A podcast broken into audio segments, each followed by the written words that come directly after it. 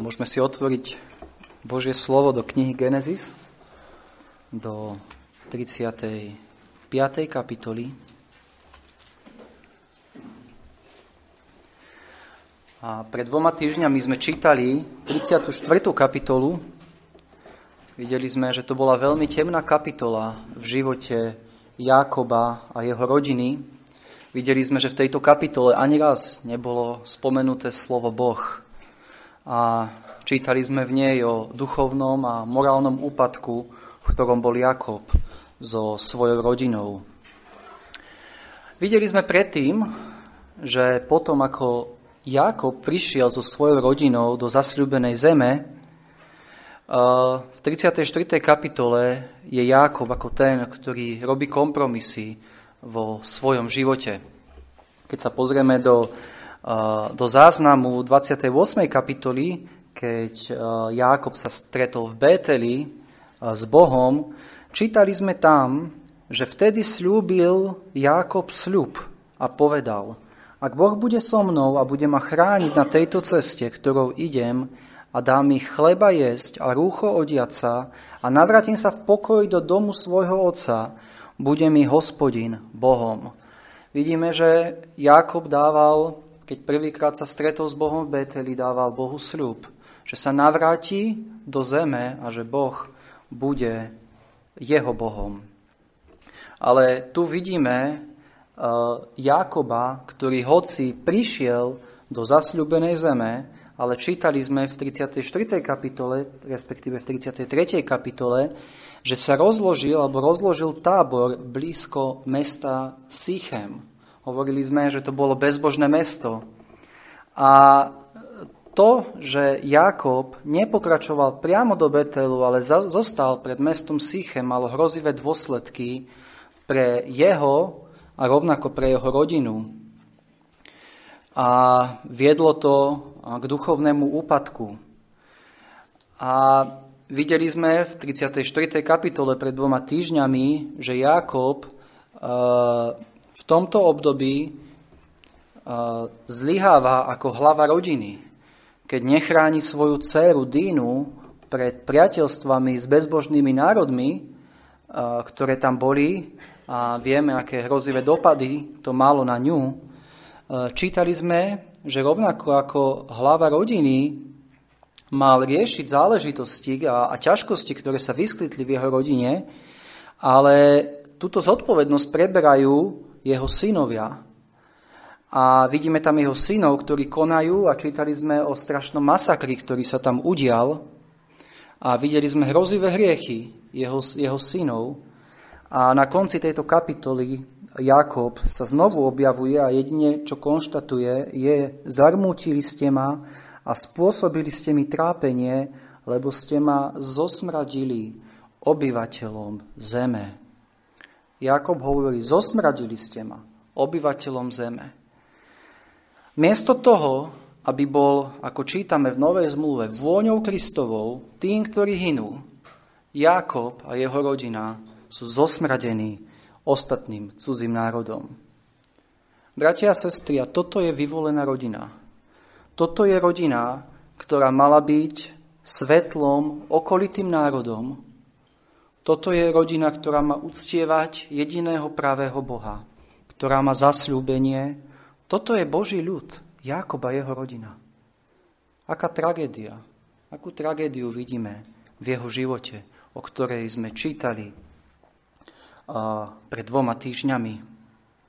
Ale pozrime sa na naše životy. Vieme, že Boh si nás vyvolil ako vyvolený národ, aby sme na zemi zvestovali jeho cnostné skutky. Vieme, že Boh nás postavil, aby sme boli svetlom a solou tomuto svetu. Aby sme svojim životom, aby sme svojim správaním, slovami svietili uprostred tohto skazeného sveta. Či už v našich rodinách, alebo v našich zamestnaniach, alebo v našich susedstvách, medzi našimi blížnymi. Podobne ako sa očakávalo od Jakoba, ktorý mal poznanie živého Boha, že bude svietiť a bude svetlom v kanánskej zemi. Tí z nás, ktorí sme obrátení, sme dali, keď sme, keď sme sa obrátili k Bohu, sme dali Bohu sľuby, ako Jakob v Beteli. Sľubili sme Bohu, že On bude jediným našim Bohom, že ho budeme nasledovať, kamkoľvek nás bude viesť. Keď sme sa obrátili k Bohu, boli sme plní odhodlania slúžiť pánovi, prinášať evanílium strateným, zapierať samého seba a nie svoj kríž a nasledovať Krista. Možno si mnohí spomínate ako spoločenstvo s Bohom pri čítaní Biblie a modlitbe bol ten najvzácnejší čas počas dňa. A nebolo ťažké stávať pre nás skoro ráno, aby sme mohli mať spoločenstvo s Bohom. A možno keď sa teraz pozriete, pozrieme na svoj život, vidíme len málo z toho, čo bolo pri našom obrátení, alebo čo bolo možno v čase, keď si chodil blízko Boha. Možno tvoje kresťanstvo upadlo, ako upadlo kresťanstvo Jákoba, čo sme čítali v 34. kapitole. Možno si sa príliš spriatilil s týmto svetom, urobil kompromisy, Možno si zlenivel vo svojom duchovnom živote. Možno si spohodlnil. Možno už Kristov kríž pre teba nie je taký vzácny, taký nádherný, ako bol, keď si sa obrátil k Bohu. Možno sa čítanie Biblie a modlitba stala pre teba iba formálnou vecou. A, a možno, aj keď návonok chodíš do zboru, ako Jakob. Jakob tam mal oltár. Postavil oltár pred Sychemom. Ale predsa Boh akoby reálne neexistoval v tvojom živote. A možno Boh do tvojho života dopúšťa skúšky a ťažkosti, aby ťa zastavil, aby ťa prebral z tohto zlého stavu. Vidíme, keď čítame v 34. kapitolu a prvý verš 35. kapitole, kde Boh hovorí, a Boh riekol Jakobovi, vstáň a choď hore do Betela, vidíme, že Boh si použil to zlé a tie ťažkosti, aby Jakoba zastavil a aby ho vytrhol z toho hrozného duchovného úpadku, v ktorom sa on a jeho rodina nachádzali. Eh, čítali sme eh, na konci predchádzajúcej kapitole, eh, kde Jakob hovorí svojim synom, zarmutili ste ma a spôsobili ste mi trápenie, lebo ste ma zosmradili obyvateľom zeme, Kananejom a Ferezejom a ja mám len málo ľudí. Ak sa zhromaždia na mňa, zabijú ma a budem vyhladený, ja i môj dom. Vidíme, že Jakob a jeho rodina sa ocitá strašne zložitej situácii. Je medzi inými národmi, ktoré sú pripravené ich vyhľadiť. Tieto národy sú o mnoho väčšie ako Jakob a jeho rodina a mali na to dôvod. Vieme, čo sa stalo, ako Jakobovi synovia predchádzajúcej kapitole lstivo napadli a zmasakrovali celé mesto. Takže nebol by žiaden problém pre tie okolité národy teraz prísť a napadnúť Jakoba a jeho rodinu a vyhľadiť ich, ako sa Jakob oprávnene domnieva, že by to tak mohlo byť. A vidíme tu zúfalú situáciu, ktoré je Jakob a jeho rodinu. Jakob možno keď sa pozerá na svoj život, možno si hovorí, zničil som všetko, čo sa dalo. Možno si hovorí, už so mňa nič nebude. Zničil som všetko svedectvo, ktoré som mal dať týmto národom okolo mňa. Možno si hovorí, Boh ma iste zavrhol a už nikdy nebudem poznať to, čo som zakúsil v Bételi, keď som poznal Krista. A možno ty si dnes v stave, keď si hovoríš, už som zašiel príliš ďaleko. Už nie je cesty späť. Možno si zaprel svojim životom pána. Možno prehrávaš boj s hriechom. A možno si hovoríš, už nemám síl sa vrátiť k Bohu. Už to neviem napraviť, to zlé, čo som popáchal. A možno hovoríš, Už ani neviem, čo to je spoločenstvo s Bohom. Čo to je, keď Boh ku mne hovorí, keď si čítam Bibliu a keď sa k nemu modlím. Alebo možno žiješ v kompromisoch s týmto svetom a zdá sa, že veci idú celkom dobre v tvojom živote. Viete, Jakob bol, mohol byť v tom e, pred Sychemom, predtým ako šiel do Betelu, ako vstúpil do zasľúbenej zeme, mohol prísť obdobie nejakých 10 rokov. A možno zo začiatku Jakobovi sa zdalo, že všetko je fajn, že všetko ide. Áno, síce úplne nie som tam, kde mám byť, nesplnil som úplne svoj sľub, ale som v zasľubenej zemi a veci idú. Obchodujem so Sychemcami, mám tu rodinu, všetko je v poriadku. A možno ty si v období, kedy vieš, že žiješ v kompromise s týmto svetom, ale veci idú celkom dobre v tvojom živote. Ale máme tu jedno veľké varovanie. Ak si Božie dieťa a nebudeš z toho činiť pokanie, Boh môže dopustiť ťažké veci do tvojho života, aby ťa zastavil, ako sme videli pri Jakobovi a pri tých strašných veciach, čo sa udiali v jeho rodine. V zjavení 3.19 čítame, ja všetkých, ktorých milujem, karhám a trestcem. A vďaka Bohu za jeho karhanie a trestanie. Ale je tu ešte vážnejší prípad a to, ak budeš dobrovoľne pokračovať v živote kompromisu a priateľstva s týmto svetom. Lebo ak to budeš dobrovoľne a dlhodobo robiť, je tu veľká hrozba, či si vôbec kresťan. Vieme, že priateľstvo so svetom je nepriateľstvom s týmto Bohom. A poznáme všetci ten verš z listu Židom v 10. kapitole, kde čítame, lebo keď dobrovoľne hrešíme, po prijatí známosti pravdy, nepozostáva už viacej obeti za hriech, ale akési strašné očakávanie súdu a prudká pálivosť ohňa, ktorý má žrať protivníkom. Takže tu je veľká výstraha. Pozor, pozor na život v kompromise. Takže videli sme zúfalý stav, v ktorom sa nachádzali Jakob a jeho rodina. Mohol povedať, všetko je zničené. Možno, možno si vravel, ja už neviem ako ďalej. Už budem iba čakať, keď ma napadnú ostatné národy a ma zahubia. A možno si vravel, to si aj zaslúžim. Preto, čo som urobil. Ale prichádza 35. kapitola. A, a tu máme nádherné jednanie. A hneď na začiatku v prvom verši čítame a Boh riekol Jakobovi, vstaň, choď hore do Bétela a bývaj tam a učin tam oltár silnému Bohu, ktorý sa ti ukázal vtedy, keď si utekal pred Ézavom, svojim bratom. Vidíme, že do tohto zúfalého stavu, v ktorom je Jakob, prichádza Boh. Prichádza nádej, prichádza riešenie. A vidíme, aký je Boh milostivý. Vidíme, že hoci Jakob si možno myslel, že je koniec, Boh ma zavrhol, Boh odo mňa odišiel. Nie, Boh je tu.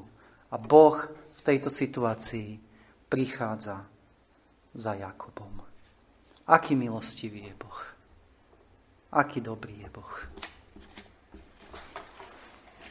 A čítame vo verši 1, že Boh riekol Jakobovi, vstáň, choď hore do Betela. A prvý bod, čo tu vidíme, je Božie milostivé volanie. Boh milostivo volá Jakoba. Hovorí mi, choď tam, hovorí mu, choď tam, choď do Betela, choď tam, kde si už mal dávno byť. Choď na miesto, kde si ma poznal, kde si mal so mnou spoločenstvo, kde si prijal moje zasľúbenia. Vidíme, že Boh Jakoba neopustil, aj keď Jakob sa od Boha vzdialil. A Boh hovorí Jakobovi, chcem, aby si splnil svoje sľuby, ktoré si mi dal. Že ja budem tvojim Bohom a chcem, aby si začal od znova. vidíme, je tu milostivé pozvanie a zároveň príkaz od Boha, aby Jakob vstal a išiel hore do Bétela. Vidíme tam napísané hore, hore do Bétela. Áno, miesto Bétel bolo vyššie ako Sichem, ale to slovičko hore nám ukazuje aj na niečo viac. Ukazuje nám, že Jakob má vstať z toho upadnutého stavu, v ktorom bol, z toho kompromisovaného kresťanstva a má ísť hore. Má ísť hore, má ísť k Bohu. A hovorí, hovorí Boh Jakobovi, a bývaj tam a učin tam oltár silnému Bohu. Hovorí mu, tam sa s tebou stretnem. Inými slovami, poď ku mne, poď ku mne, Jakob. Vráť sa ku mne. Vráť sa ku mne a splň svoje sľuby. Toto je milostivé Božie volanie pre Jakoba a jeho rodinu.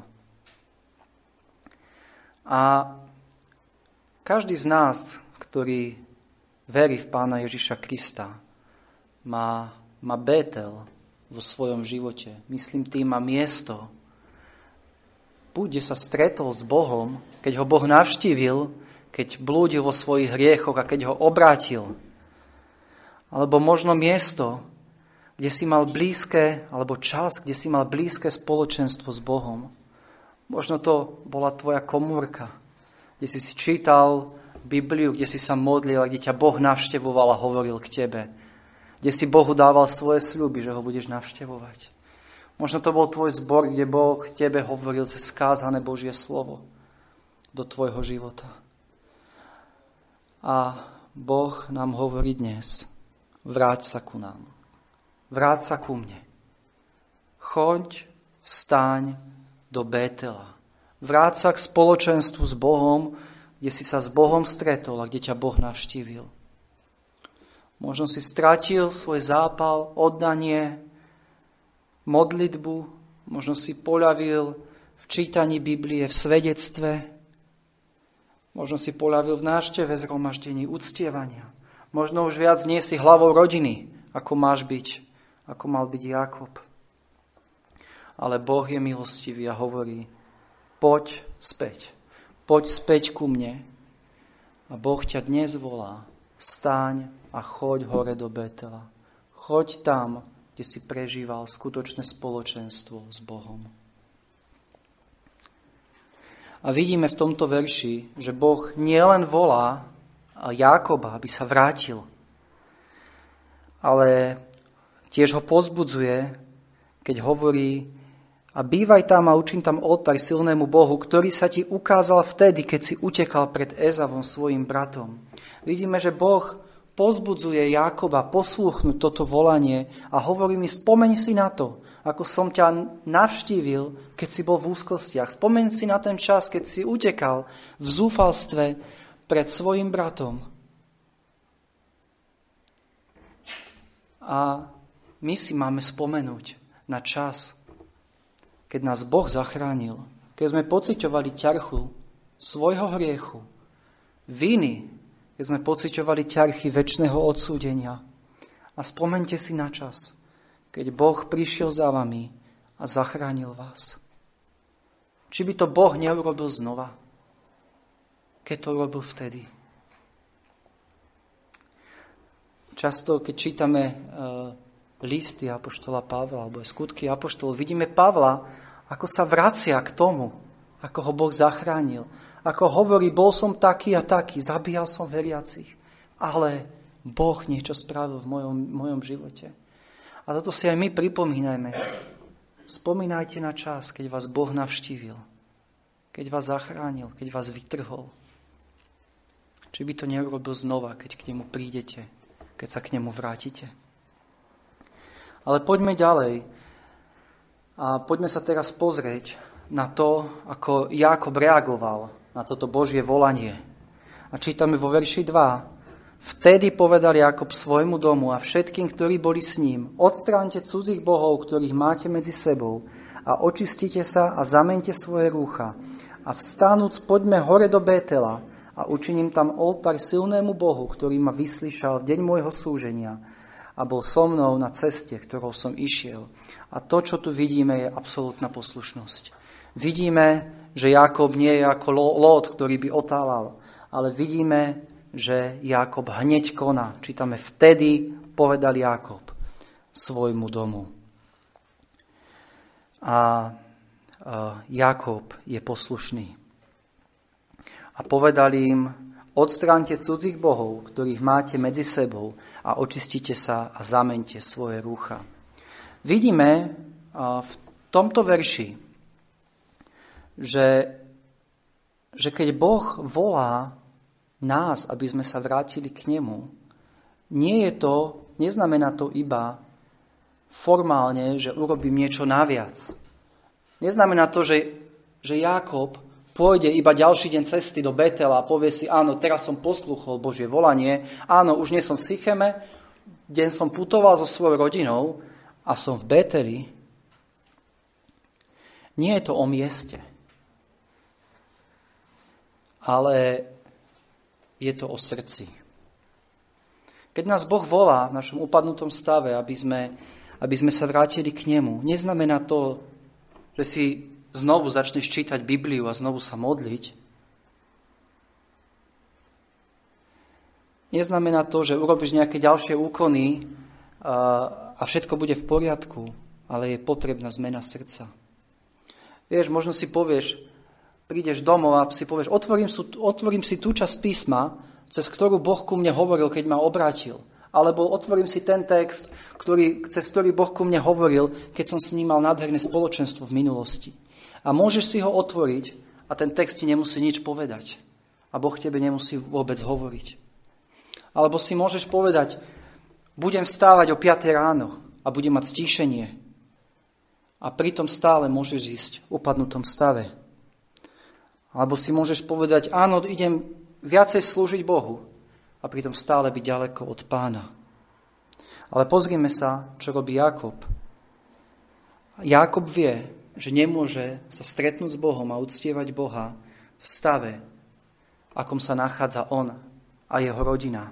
A preto čítame, že povedal všetkým, ktorí boli s ním, odstránte cudzích bohov, ktorých máte medzi sebou a očistite sa a zamente svoje rúcha. A prvá vec, čo nás učí tento text je, že ak chceš mať spoločenstvo s Bohom, musíš odstrániť všetkých bohov, vo svojom živote a netolerovať hriech vo svojom živote. Vidíme tu, že Jakob robí skutočné pokanie. Vidíme tu Jakoba, ktorý opäť koná ako hlava domácnosti. Čítame ho predtým v kapitole, sme ho ani nevideli, úplne rezignovaný, ale teraz čítame, že povedal Jakob svojmu domu a všetkým, ktorí boli s ním, odstránte cudzích bohov, ktorých máte medzi sebou, očistite sa a zamente svoje rúcha. A toto je samozrejme, čo nás to učí zodpovednosť hlav rodín, aby podnecovali zbožnosť v svojich domácnostiach. Nie je to iba o tom, aby som ja, ale mám dbať tých, ktorí ste hlavy svojich domácností, aby ste dbali na, na svoje domácnosti, aby tiež uh, nasledovali pána. V Jozuovi 24.15 čítame, ja a môj dom budeme slúžiť hospodinovi. Sme zodpovední za svoje domácnosti. Takže vidíme, že Jakob hovorí, odstránte cudzích bohov. Ako to, že v tejto rodine, v tomto vyvolenom ľude, boli v jeho rodine cudzí bohovia. A vidíme, že to je možné. Vidíme, že je možné, aby v našich životoch, hoci chodíme uctievať Boha, hoci sa hlásime k Bohu, hoci ho vyznávame svojimi ústami, aby boli cudzí bohovia.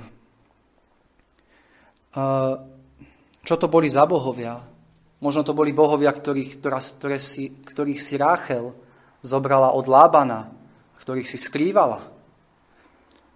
Možno to boli bohovia od Sychemanov, keď, keď Jakobovi synovia olúpili mesto a pobrali všetko z neho.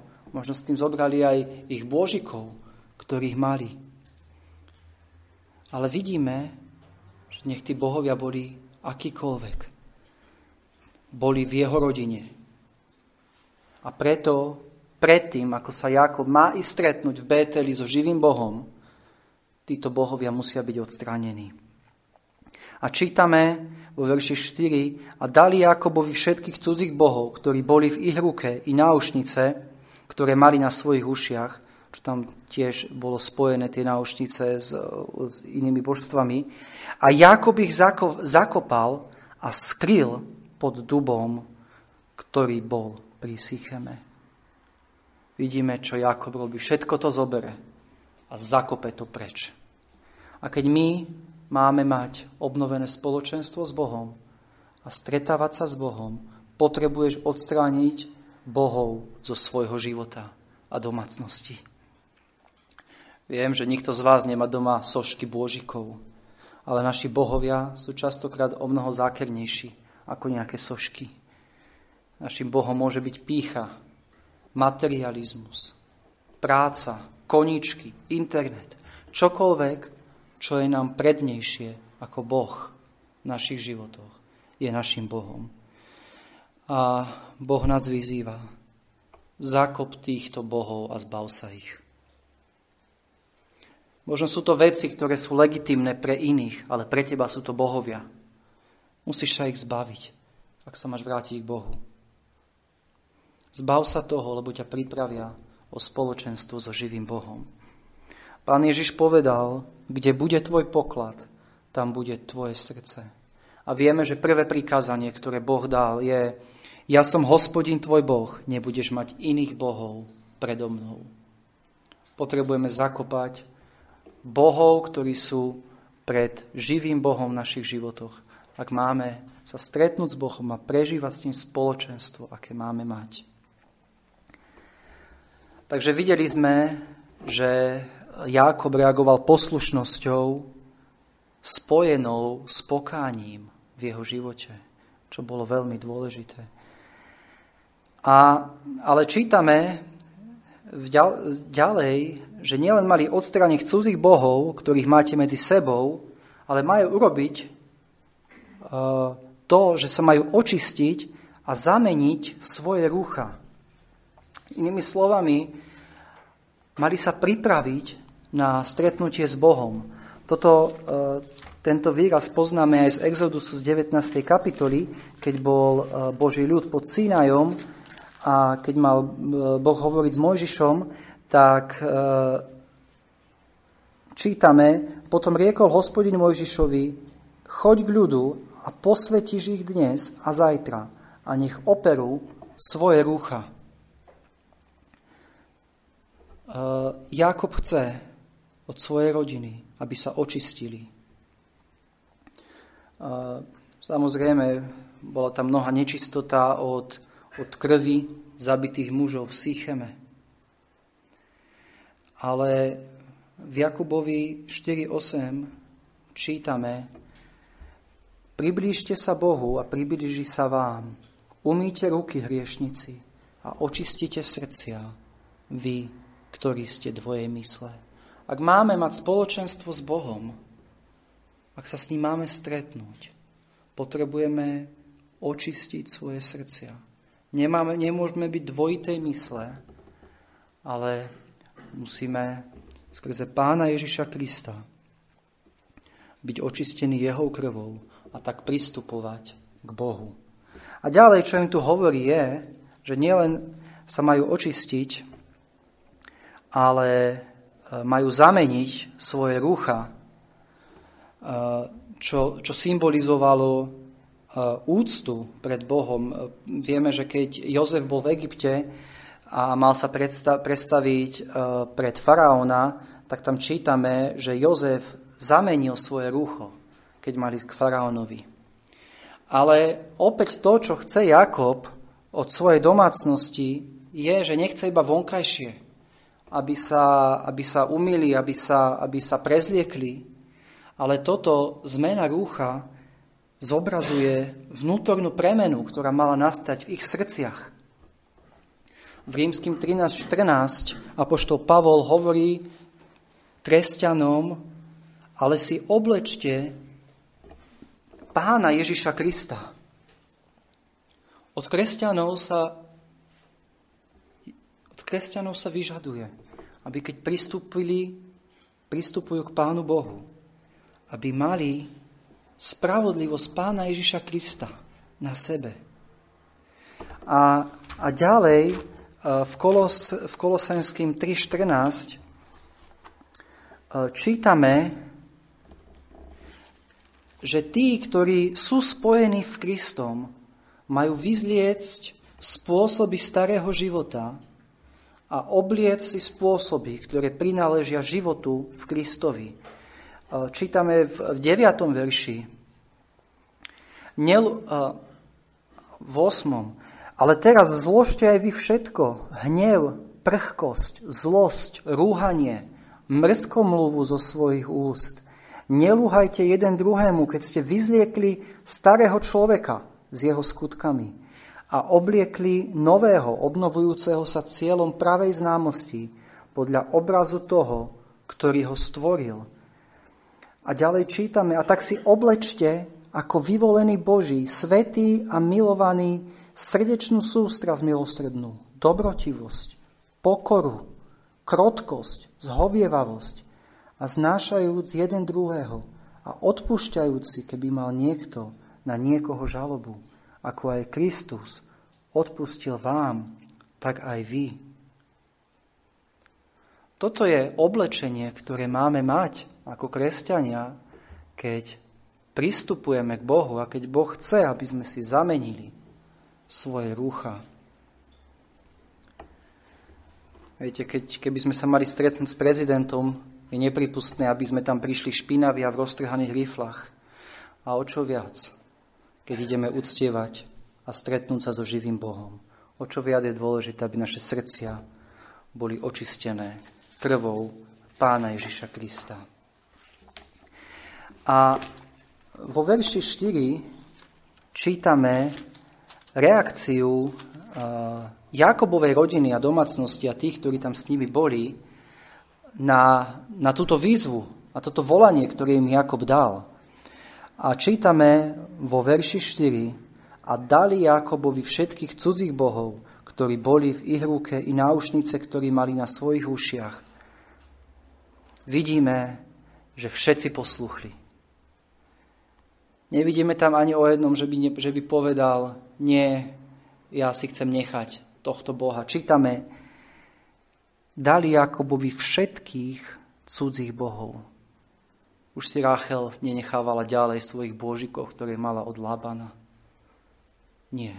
Všetci bohovia, cudzí bohovia, musia ísť preč. A toto je poslušnosť. Keď odstránime všetkých bohov. Viete, nemôžeme si povedať, ale jedného si nechám. Toto mám rád vo svojom živote. To nechcem dať Bohu. Ak máme mať spoločenstvo s Bohom a uctievať ho, je potrebné, aby sme odstránili všetkých bohov z našich životov. Viete, možno keby Boh nedopustil na túto rodinu v 34. kapitole to, čo sa stalo. Možno by mnohí z nich ešte tak otáľali. Možno by povedali, ale nám sa tu celkom páši pred tým Sychémom. A možno by sa zdráhali posluchnúť Jakoba, aby, aby to všetko odstranili a vrátili sa k Bohu. Ale práve Boh, to, čo sa stalo a tú ťažkú situáciu, ktorú tam mali, si Boh použil na to, aby ich prebral, aby ich pohol k činom. A vidíme, že všetci jednoducho konajú. Možno prekvapivo, možno pre Jakoba to bolo prekvapivé ale vidíme, že Boh ich prekvapil. Jednoducho tak pohol ich srdcia, že všetci dali preč všetkých bohov a posluchli a nasledovali Jakoba. A ďalej čítame, a tak sa rúšali a strach Boží bol na miestach, na mestách, ktoré boli v okolních a nehonili synov Jakobových. Takže vidíme, že Jakob a jeho rodina sa pohnú a idú do Betelu. Viete, ktokoľvek mohol Jakoba a jeho rodinu vyhľadiť. A z toho ľudského pohľadu teraz bol najhorší čas cestovať. Teraz, keď, keby cestovali pomedzi iné mesta a ktorýkoľvek ich mohli napadnúť a mali na to dôvod. Ale vidíme, že práve v tomto čase Boh hovorí Jakobovi, aby išiel, aby išiel do Betelu. Viete, ak by Jakob mal nájsť výhovorku, prečo neposluchnúť Boha, bolo by práve teraz tá správna chvíľa. Mohol povedať, teraz nie, teraz nemôžem posluchnúť. Hej, teraz keby som sa pohol, tak moju rodinu napadnú a som zraniteľný. Budúci rok to možno bude bezpečnejšie, potom pôjdem, ešte, ešte ročík vydržím. A možno ty máš výhovorky pre svoju neposlušnosť Bohu. Možno povieš, ja nemám čas na stišenia. Mám mnoho povinností, ktoré, ktoré musím urobiť. Možno máš výhovorky, prečo neísť uctievať Boha na zhromaždenia alebo na modlitebné stretnutie. Možno hovoríš, Boh rozumie iste, že teraz mám iné dôležité veci.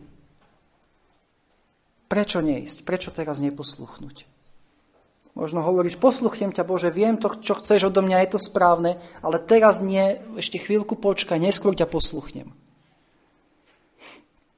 Ale vidíme, že Boh hovorí Jakobovi teraz. Vstaň a choď do, hore do Betela. A Jakob, čo urobil, je, že vstal a išiel. Ale vidíme tu niečo nádherné. A to je, že keď Jakob posluchol Boha, tak Boh mu dáva zázračnú ochranu. Čítali sme vo verši 5 a tak sa rušali a strach Boží bol na mestách, ktoré boli vôkol nich a nehonili synov Jakobových. Vidíme, ako, ako Boh zázračne ochráni Jakoba a jeho rodinu. Strach Boží bol na mestách, ktoré bol vôkol nich. Niečo podobné poznáme z Deuteronomiu 7, 21 až 23, kde, kde sa píše o tom, ako, ako Izraelci dobíjali Kanán a čítame, Netra sa pred nimi, lebo hospodin tvoj Boh je v tvojom strede, silný Boh veľký a strašný. A hospodin tvoj Boh vyplieni tie národy spred tvojej tvári po kuse. Nebudeš ich môcť vyhľadiť na rýchle, aby sa nerozmnožila na teba poľná zver. Avšak hospodin tvoj Boh ich vydá pred tvojou tvárou a bude ich desiť veľkým desením, dokiaľ nebudú vyhľadení.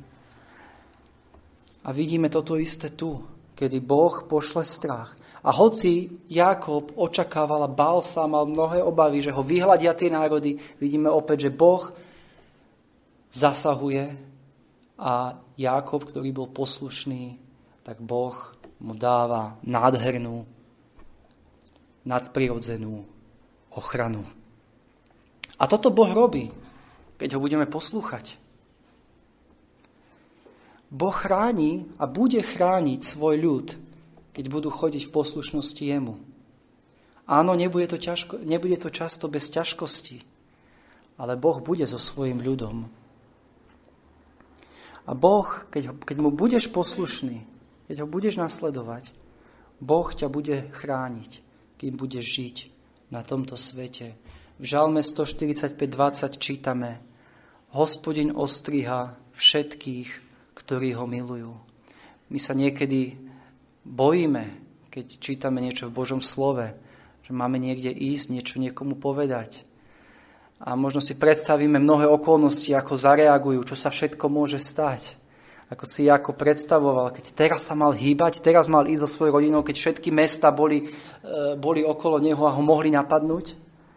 Možno my sa tak niekedy cítime, ale pamätajme na to, že Boh môže nadprirodzene a robí to nadprirodzene chráni svoj ľud, aby išiel vpred poslušnosti jemu. Takže videli sme zázračnú, zázračnú Božiu ochranu nad Jakobom a jeho rodinou. A keď sa pohneme ďalej, čítame, že vo verši 6 a Jakob prišiel do Lúza, ktoré je v zemi Kanána, to je Betel, on i všetok ľud ktorý bol s ním. Boh bezpečne priviedol Jákoba a jeho rodinu do Betelu na miesto, kde mal ísť.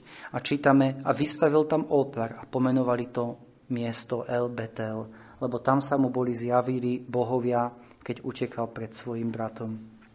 Bohovia sa dá preložiť ako aj anieli, keď utekal pred uh, svojim bratom.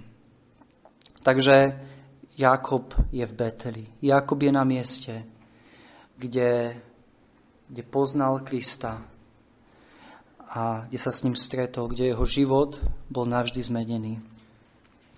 A vidíme, že Jakob tam stavia oltár. A je zrejme, že na tomto oltári boli, oltáre boli, aby sa tam obetovalo zviera ako obeď. Čo nám ukazuje na nič iné, ako na obeď, ktorá má byť prinesená a bola prinesená na Golgote, kde nevinný baránok Pán Ježiš Kristus bol obetovaný, aby nás zmieril s Bohom. A toto Jakob vie. Jakob vie, že jediné schody do neba sú cez obed Ježiša Krista ako to poznal pred 30 rokmi v Betele.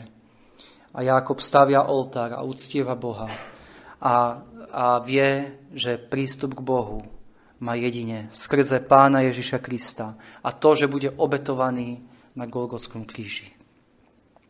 A vidíme, že jedine Kristova krv môže Jákoba očistiť od jeho, od jeho hriechov, o ktoré sme čítali v predchádzajúcej kapitole a vidíme, že je na to dostatočná. Jákob má po 30 rokoch nádherné spoločenstvo s Bohom. A možno ty vidíš vo svojom živote hriechy, ktoré si napachal, ako si sa vzdialil od Boha, ako si sa spriatelil s týmto svetom. A vec, že v Kristovej krvi nájdeš odpustenie, ak v pokáne k nemu prídeš. Kristova krv je dostatočná, aby nás očistila od každého hriechu nech ten hriech bol akýkoľvek. Takže videli sme Jakoba, ako vzýva Boha v Bételi. A od verša 9 po verš 15 čítame, ako Boh navštevuje a zjavuje sa Jakobovi. Vo verši 9 čítame, a Boh sa zase ukázal Jakobovi, keď prišiel z Padan Aráma a požehnal ho. A Boh mu povedal, tvoje meno je Jakob Nebude sa viacej nazývať tvoje meno Jákob, ale Izrael bude tvoje meno. Vidíme, že Boh napriek pádu, ktorý sme videli v 34. kapitole, napriek tomu všetkému zlému, čo sme tam videli, Boh je verný a Boh sa ukazuje Jakobovi a Boh Jakoba požehnáva. Znovu mu pripomína to, čo mu, keď mu zmenil meno v Penieli, a hovorí mu, už nebude sa nazývať tvoje meno Jakob, ale Izrael. Izrael. Už neží ako Jakob, žij ako Izrael. Žij ako Božie knieža. A ďalej mu teda hovorí, ja som silný Boh, všemohúci. Boh hovorí a pripomína Jakobovi, ja som El Shaddai.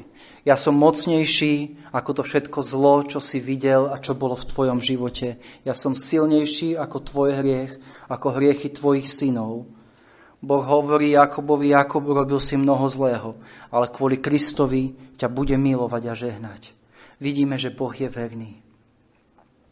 Vidíme, že Boh hovorí a pripomína Jakobovi sľuby, ktoré mu dal a hovorí, moje sľuby stoja. Sľuby, ktoré som ti povedal predtým, čo sa všetko zlé stalo v tvojom živote, stále stoja a idem si ťa použiť napriek tomu, čo sa stalo.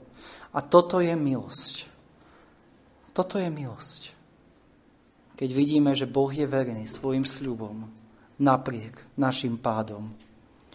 A Jakob na túto Božiu vernosť a nikdy nezabudol a keď sa pozrieme na Jakuba na striteľnej posteli, v 48. kapitole, tak čítame v 3. verši. A Jakob riekol Jozefovi, silný Boh všemohúci sa mi ukázal v lúze a požehnal ma. Spomína na tento stretnutie, kde El Shaddai, Boh všemohúci, sa ukázal a opäť navštívil Jakoba. Opäť Jakob mohol mať nádherné spoločenstvo po tom všetkom zlom, čo sa stalo s Bohom. A môžeš vedieť, že keď budeš vo svojom živote nasledovať Boha a poslúchať Ho, je isté, že On ťa požehná nad tvoje očakávania, ako požehnal Jakoba. Takže čo vidíme z tohto textu je, že pokiaľ žijeme na tejto zemi, je tu stále možnosť vrátiť sa k Bohu. Možno si neveriaci, možno si nikdy nezažil to, ako Jákob, keď predtým poznal Krista v Bételi. Ale môžeš k nemu teraz ísť a on ťa volá, aby si skrze Pána Ježiša Krista odstránil iných bohov vo svojom živote. A aby si prosil o odpustenie a vrátil sa k nemu. Alebo možno si veriaci, ale vo svojom kresťanskom živote si upadol, podobne ako Jakob. Je tu nádej z tohto textu, že Boh nás volá vrátiť sa späť. Kým žijeme, stále je cesta späť cez Krista. Choď ku Kristovi. Ak si spravil kompromisy so svetom, ak si upadol ako hlava rodiny, ak si upadol v stíšeniach, v svedectvách, ako člen zboru, choď späť cez Krista k Bohu. Odstráň iných bohov zo svojho života. Očisti sa skrze Kristovú krv a choď k Bohu a u Neho nájdeš skutočné požehnanie. Až na záver prečítam zo zjavenia v 3. kapitole, kde pán Ježiš hovorí zboru do Laudice. Znám tvoje skutky, že nie si ani studený, ani horúci. Bárs by si bol studený alebo horúci. Takto, že si vlážny, ani studený, ani horúci, vyplujem ťa zo svojich úst, lebo hovoríš, som bohatý a zbohatol som a nepotrebujem nikoho a nevie, že si ty biedný, mizerný na polutovanie, i chudobný, i slepý, i nahý. Radím ti, aby si si kúpil odo mňa zlata prečisteného v ohni, aby si zbohatol a biele rúcho, aby si sa odial, aby sa neukázala hamba tvojej nahoty a kolírium pomazať svoje oči, aby si videl. A potom Boh hovorí, ja všetkých, ktorých milujem, karhám a otcovský trestcem. Rozhorli sa tedy a čiň pokánie. A tu prichádza nádherný verš, ktorý pán Ježiš hovorí pre nás. Hľa, stojím pri dverách a klopem. Toto je Božia láska. Hľa, stojím pri dverách a klopem. Boh dnes stojí pri dveriach tvojho srdca a pozýva ťa, aby si sa vrátil k nemu, aby si našiel spoločenstvo s ním. Aký dobrý je Boh. Hľa stojím pri dverách a klopem. Keby niekto počul môj hlas a otvoril by dvere, vojdem k nemu a budem večerať s ním a on so mnou. Poďme sa modliť.